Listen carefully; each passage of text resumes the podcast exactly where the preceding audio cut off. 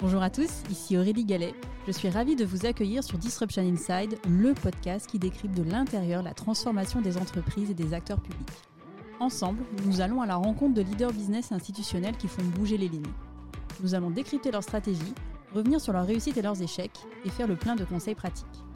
Mon objectif, vous aider à passer à l'action en vous inspirant des meilleurs.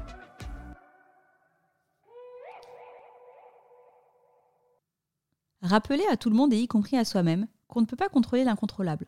Mais par contre, il y a plein de choses autour que l'on peut contrôler. Et c'est sur cela que l'on doit focaliser notre énergie. C'est par ces mots qu'Alix Boulnois, Chief Digital Officer du groupe Accor, revient sur le tourbillon de la crise sanitaire et sur l'état d'esprit qu'il a animé pendant cette période. Arrivé en février 2020 chez Accor en tant que SVP Digital Product and Innovation, Alix va vivre une prise de poste chahutée marqué par un arrêt des activités du groupe et des situations humaines délicates à gérer aux quatre coins du monde. Comment garder le cap en tant que leader dans ce contexte? Alix revient dans l'épisode sur les principes qui ont guidé son action pendant cette période. Le premier, c'est l'empathie. Alix nous dit En tant que leader, je suis responsable de ce qui va arriver aux personnes qui me reportent, et donc avoir l'écoute, l'empathie nécessaire pour les aider à traverser cette période. Le second, c'est la capacité à garder le cap pour les équipes, quand bien même il y a une forme d'incertitude. Le troisième, c'est la nécessité de passer à l'action.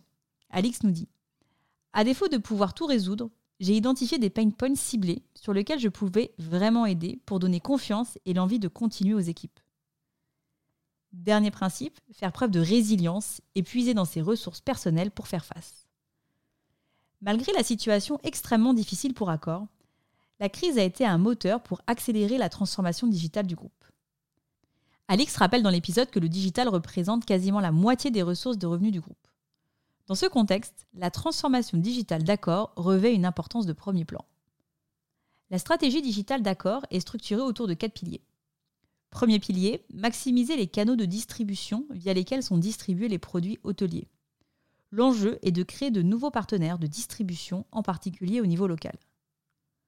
Le second pilier, avoir une croissance exponentielle sur les canaux directs. L'enjeu est de proposer l'expérience la plus personnalisée possible avec des services additionnels poussés proactivement pour faciliter et enrichir le voyage des clients. Alix revient dans l'épisode sur les enjeux de personnalisation et de contextualisation.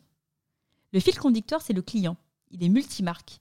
Il n'a pas les mêmes attentes en fonction de l'objet de son voyage. L'enjeu est donc de proposer une micro-personnalisation, ce qui requiert beaucoup de data et un programme de fidélité très riche. Pour répondre à ces enjeux, Accor a fait pivoter son modèle.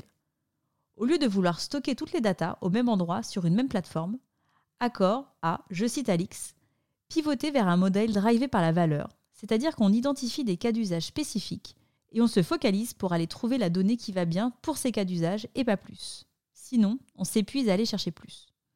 Ce nouveau modèle a conduit à une nouvelle organisation des équipes, organisée autour de cas d'usage, avec des objectifs business partagés avec les métiers. Troisième axe, fidéliser les clients accords. La rétention est clé puisqu'un client fidèle, c'est un client qui va revenir, qui va consommer plus et qui coûte moins cher à faire venir sur ses canaux directs. Dans l'épisode, Alix souligne le caractère inédit du programme de fidélité Hall avec une richesse de l'écosystème de services, de partenaires, de marques et de bénéfices. L'ambition, que ce programme se glisse dans le quotidien des clients accords. Quatrième et dernier axe, la sustainability, avec une double exigence. Utiliser le digital pour améliorer l'empreinte carbone du groupe et celle de ses hôtels, avec un enjeu fort autour de la mesure et la mise en disposition d'outils et de produits pour réduire cette empreinte. Deuxième exigence, réduire en tant que telle l'empreinte carbone générée par le digital. Une feuille de route spécifique a été développée avec notamment des enjeux autour de la formation, tels que l'éco-design ou le code responsable, ou encore le Move to Cloud.